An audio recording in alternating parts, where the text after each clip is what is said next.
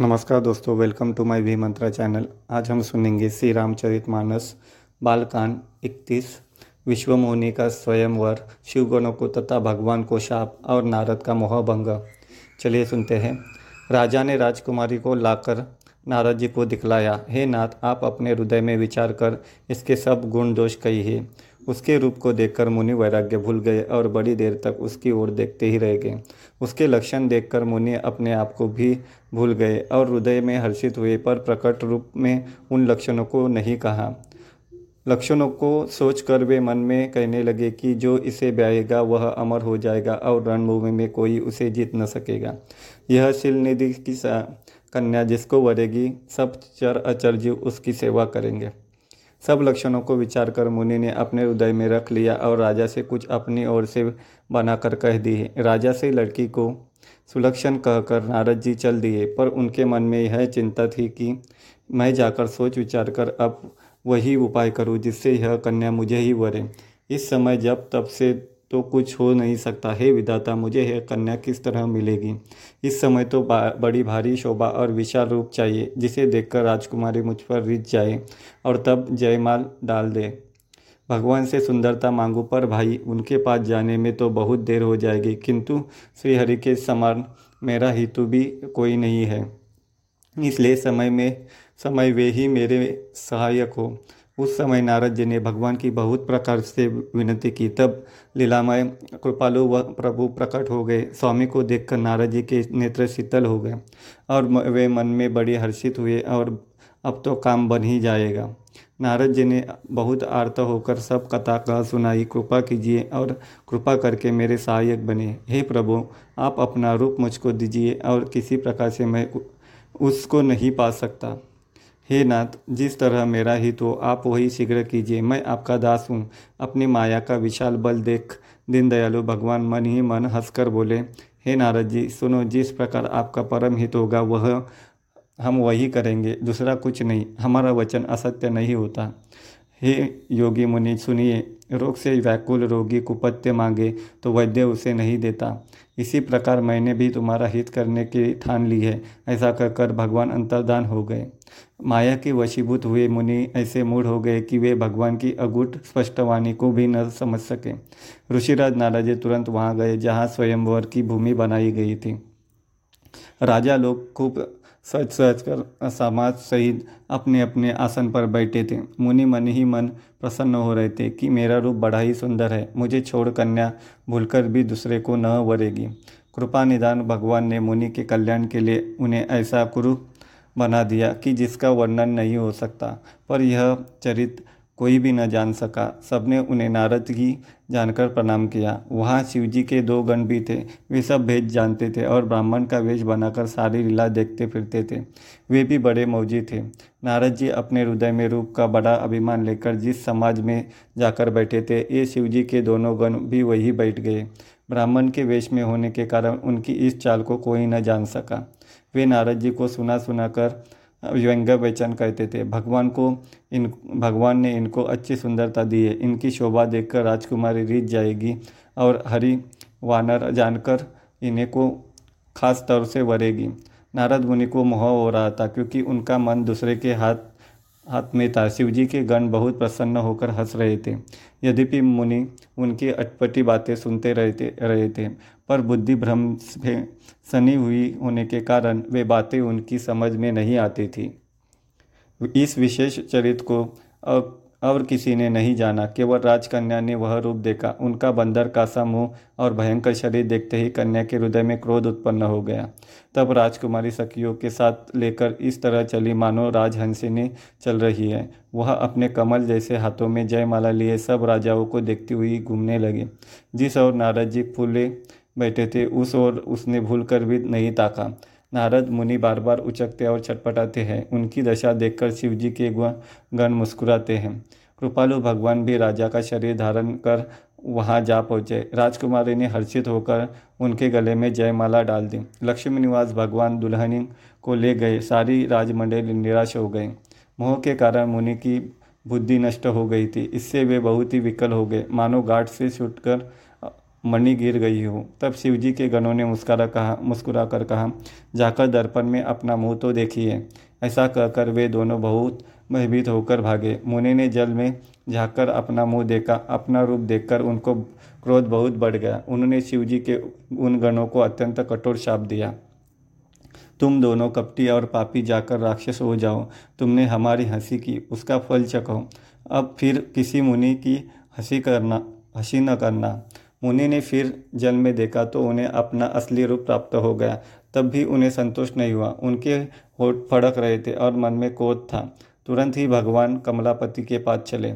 जाकर या तो शाप दूँगा या प्राण दे दूँगा। उन्होंने जगत में मेरी हँसी कराई। दैत्यों के शत्रु भगवान हरि उन्हें बीच रास्ते में ही मिल गए। साथ में लक्ष्मी जी और वही राजकुमारी थी।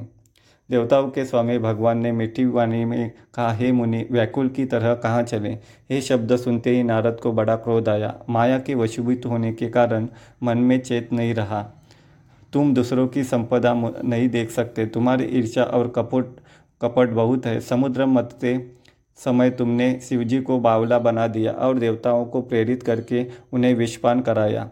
असुरों को मदिरा और शिवजी को विष देकर तुमने स्वयं लक्ष्मी और सुंदर कस्तुमने ले ली। तुम बड़े धोखेबाज और मतलबी हो। सदा कपट का व्यवहार करते हो। तुम परम स्वतंत्र हो।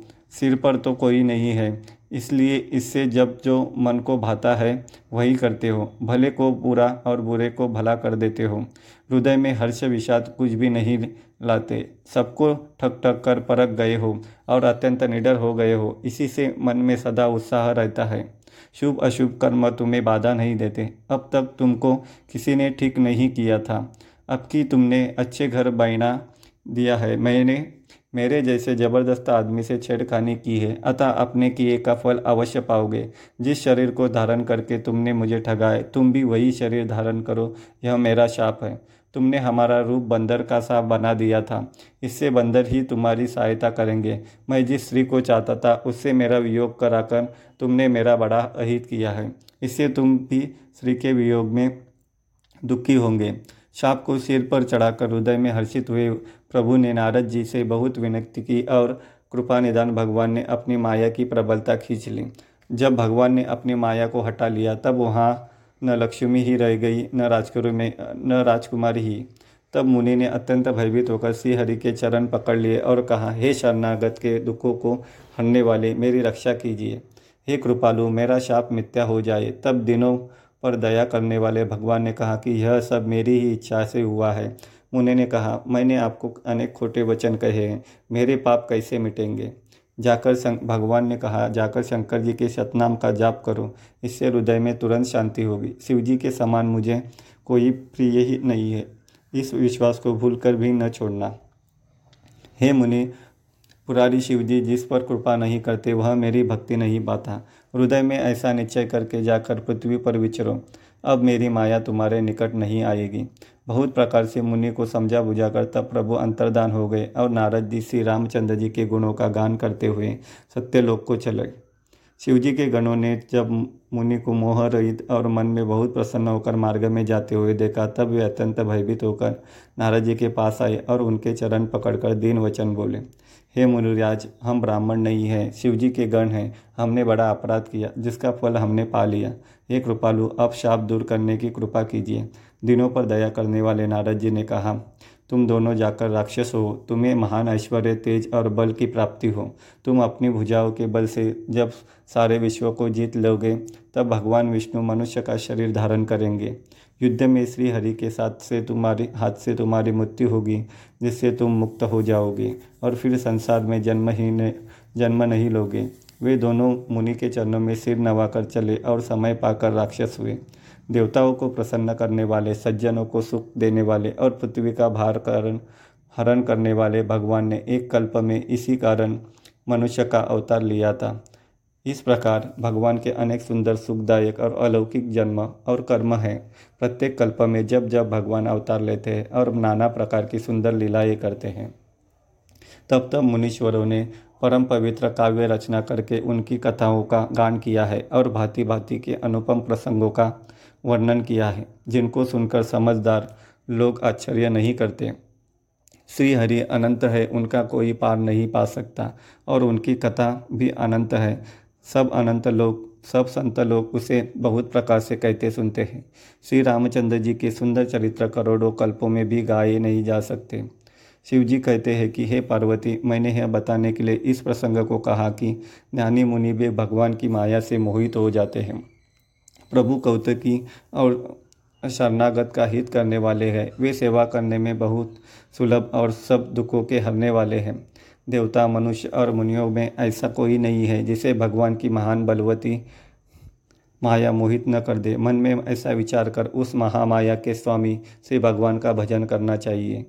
हे गिरिजा कुमारी, अब भगवान के अवतार का वह दूसरा कारण सुनो। मैं उसकी विचित्र कथा विस्तार करके कहता हूँ, जिस कारण से जन्म रहित निर्गुण और रूप रहित अव्यक्त सच्चिदानंद ब्रह्म अयोध्यापुरी के राजा हुए। जिन प्रभु श्री रामचंद्र जी को तुमने भाई लक्ष्मण जी के साथ मुनियों का सा वेश धारण किए, वन में फिरते देखा था। और वे हे भगवान हे भवानी, जिनके चरित्र देखकर सती के शरीर में तुम ऐसी बावली हो गई थी कि अब भी तुम्हारे व, उस बावलेपन की छाया नहीं मिटती। उन्हीं के ब्रह्म रूपी रोग के कारण हरण करने वाले चरित्र सुनो। उस अवतार में भगवान ने जो जो लीला की, वह सब मैं अपनी बुद्धि के अनुसार तुम्हें कहूँगा। हे भरद्वाज शंकर जी के वचन सुनकर पार्वती जी सकुचाकर प्रेम सहित मुस्कुराई। फिर वृक्ष केतु शिव जी जिस कारण से भगवान का वह अवतार हुआ था, उसका वर्णन करने लगे। धन्यवाद।